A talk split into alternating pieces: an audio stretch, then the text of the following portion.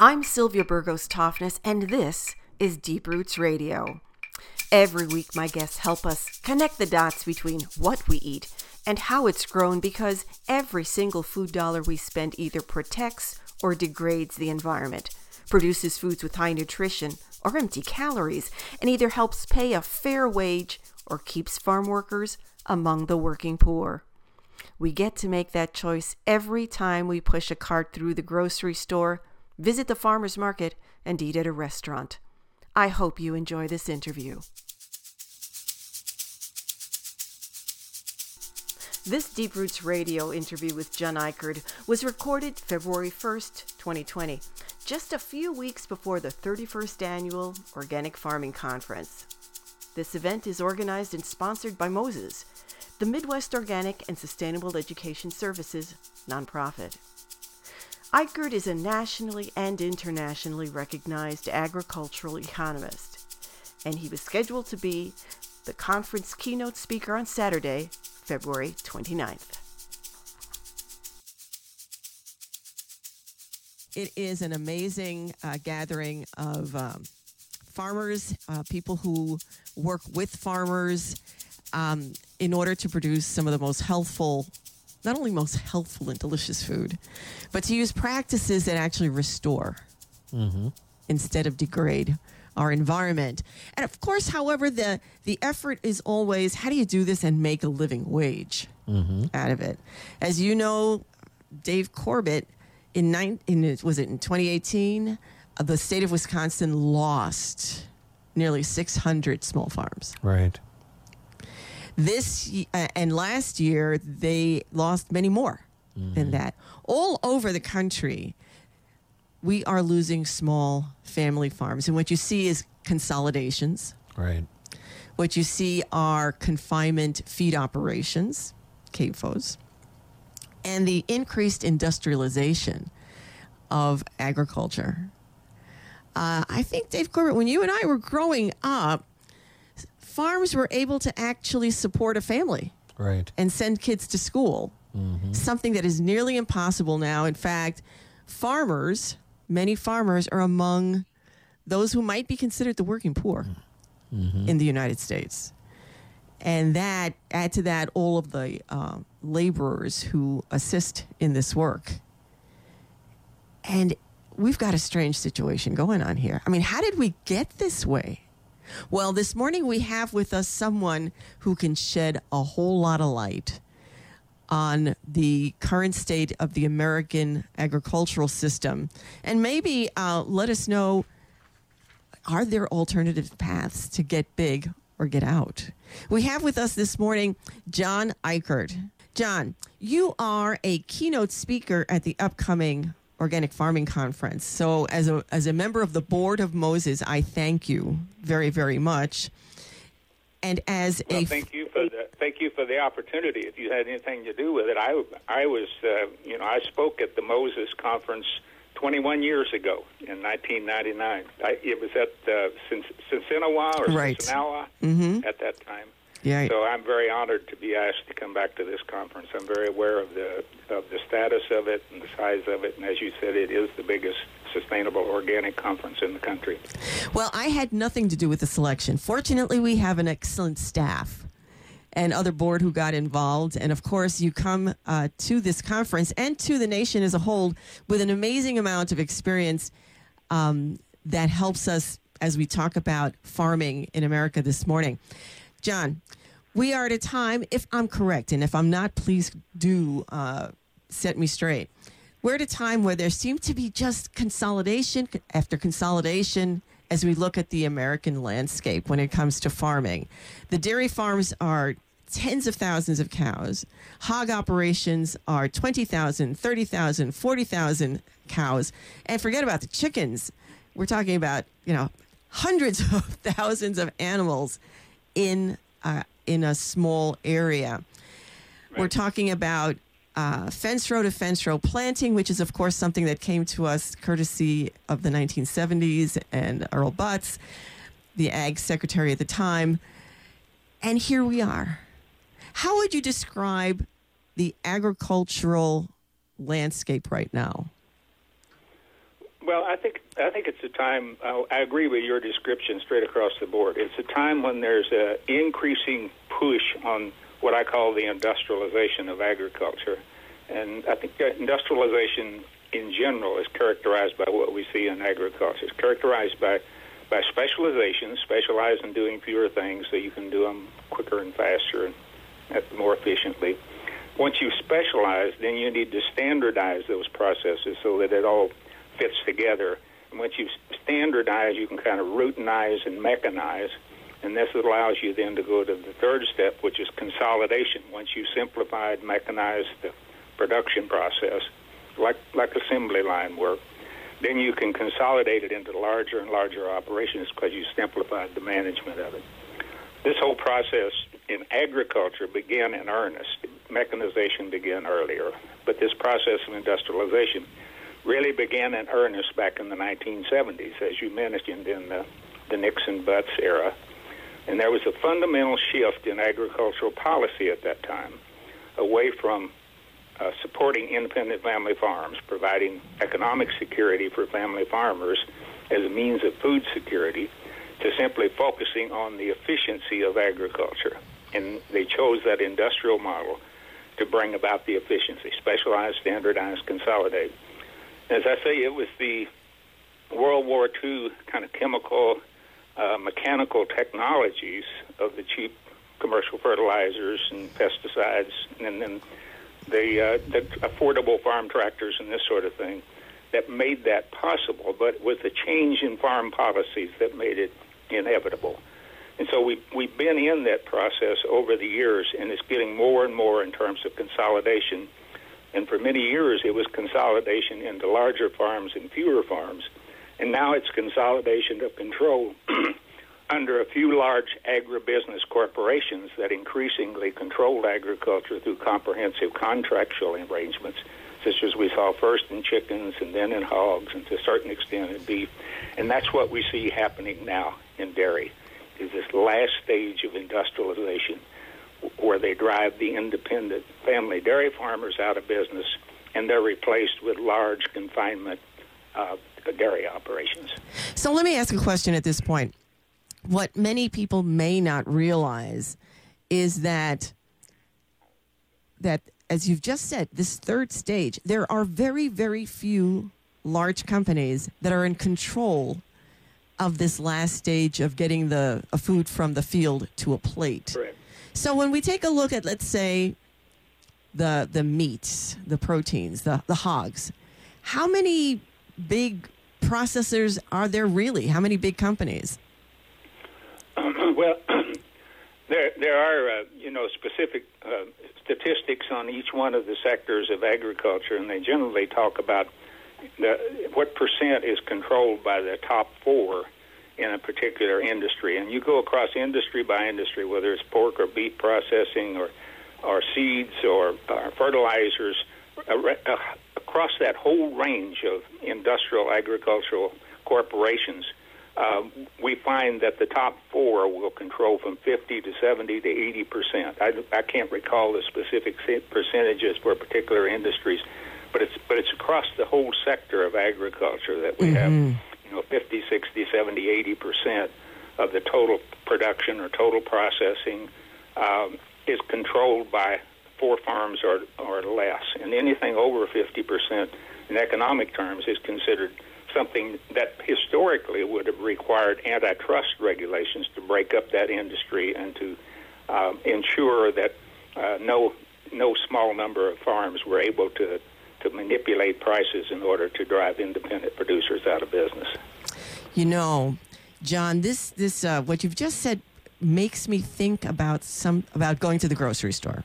All right, so we go to the grocery store, whether it's a big box or something smaller, and you take a look at the shelves of food. And and right now, for for today's conversation, let's just go to the meat chiller. You go there, and you think that you're looking at lots of different brands but you're really not. Right.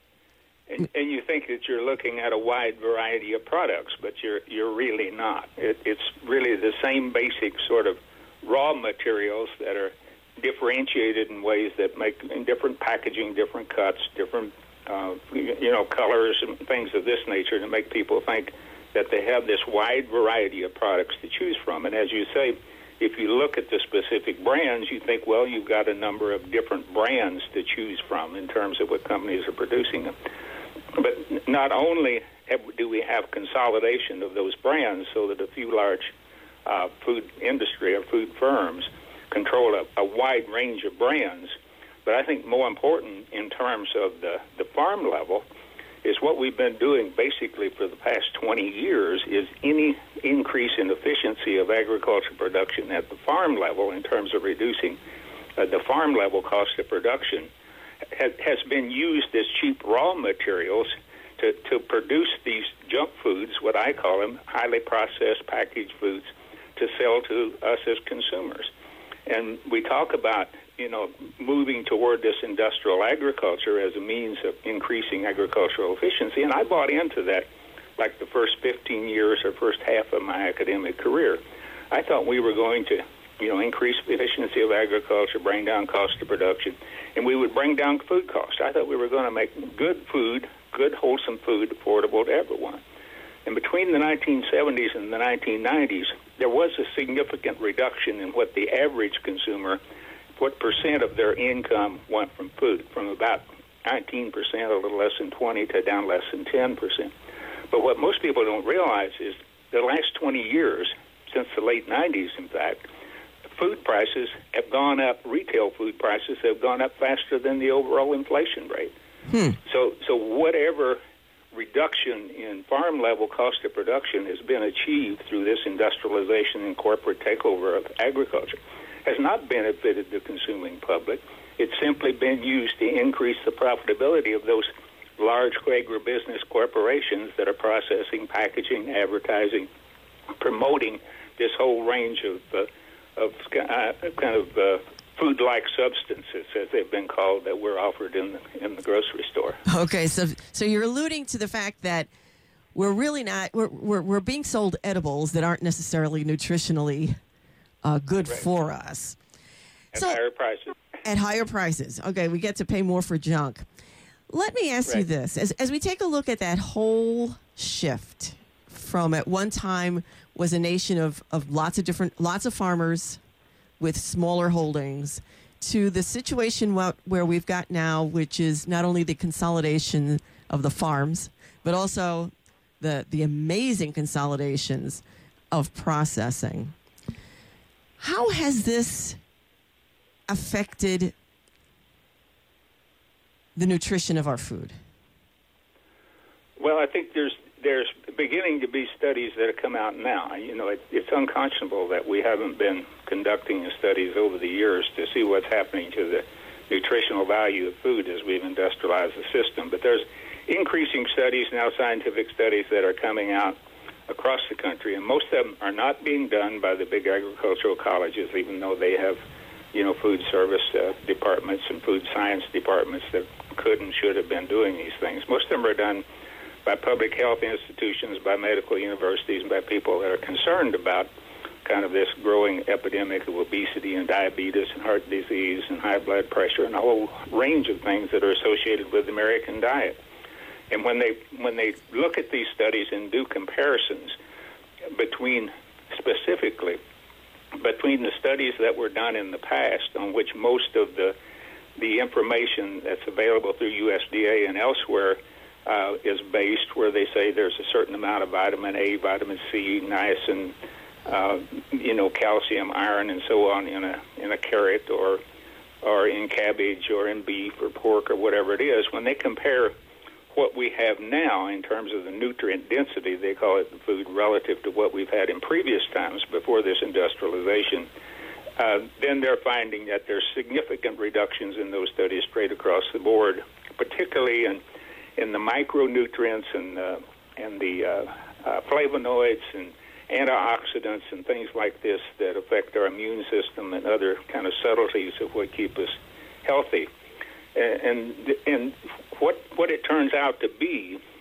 is that those are the things, the elements that would be in in healthy, uh, biologically active, biologically healthy soils. Those mm. would be the things that would be uptaken in the soils. And what we've done rather than relying on uh, rather than relying on naturally uh, fertile soils and maintaining and continually regenerating the fertility of the soils, we simply found in this, simple Uh, uh, commercial fertilizers of nitrogen, phosphate, potash, and calcium, and a few other things.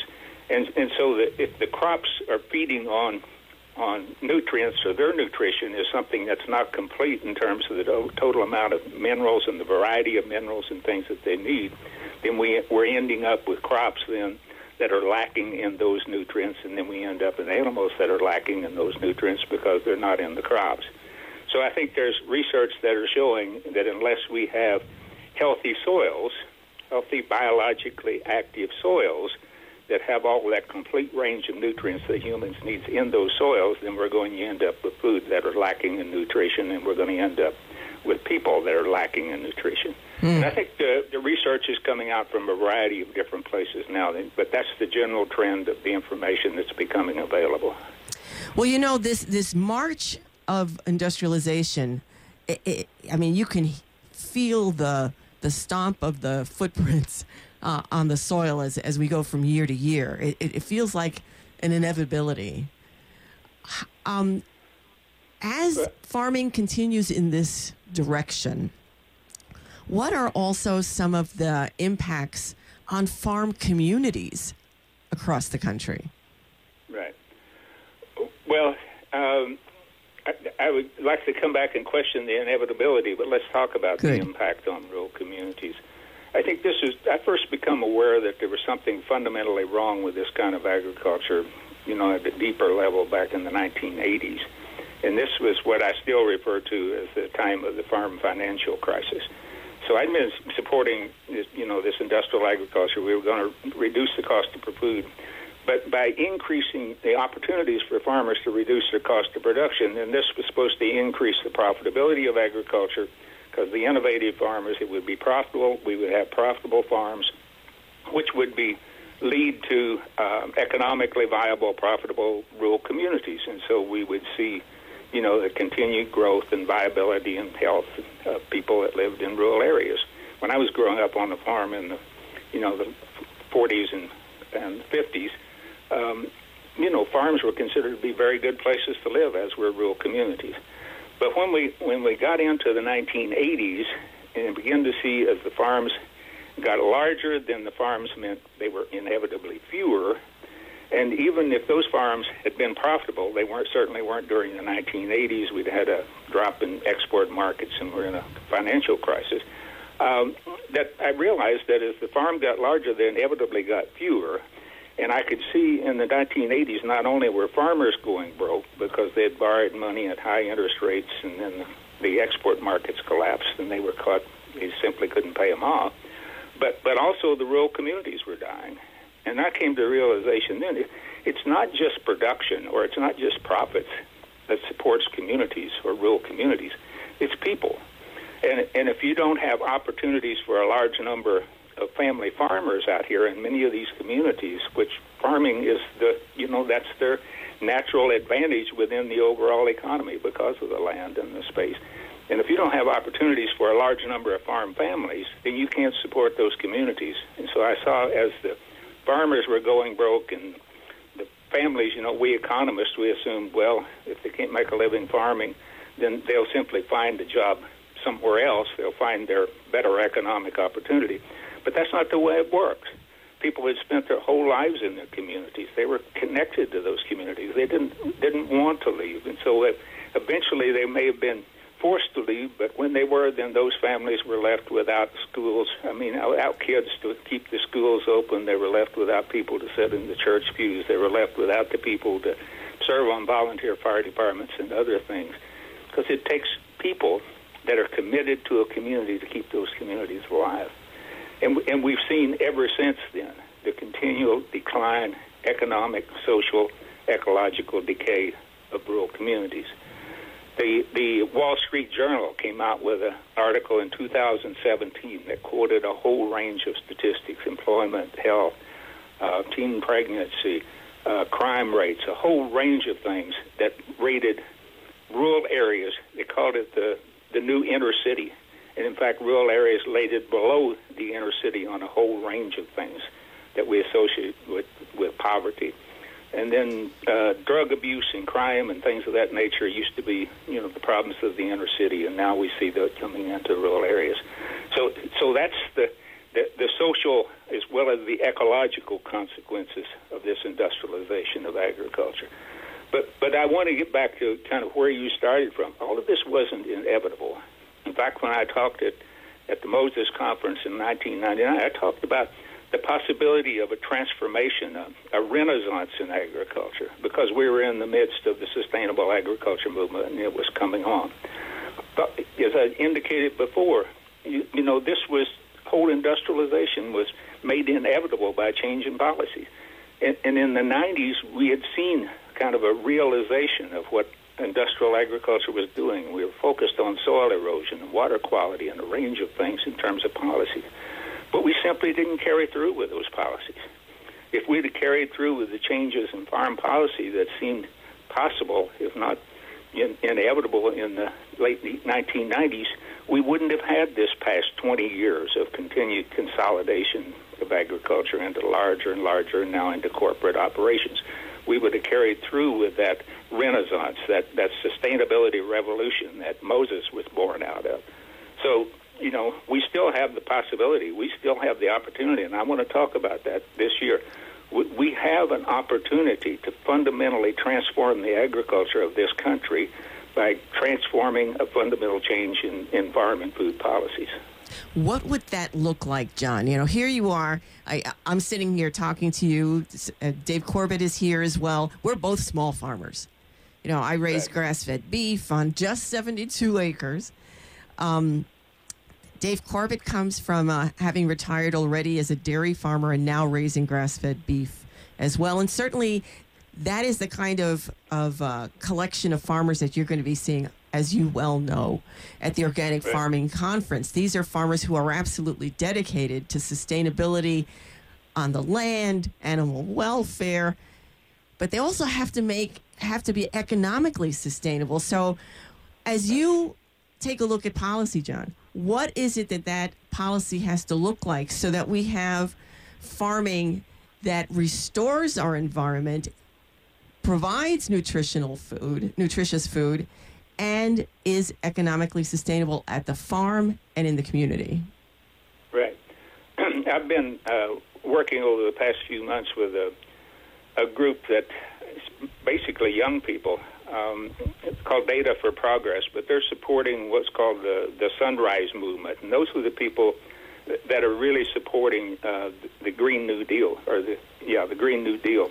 And agriculture is a significant part of that Green New Deal. And they've just come up and published a, um, a, a, a paper, published a bulletin which basically outlines the policy proposals that for implementing kind of the Green New Deal in agriculture and you know they can go to Data for Progress and put uh, it's called regenerative agriculture and the Green New Deal.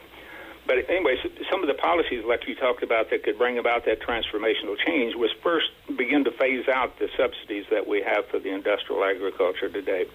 Basically, this industrial model of agriculture that I've talked about is, is productive in terms of just the bottom line economic productivity, but it's also inherently very risky to have these large operations.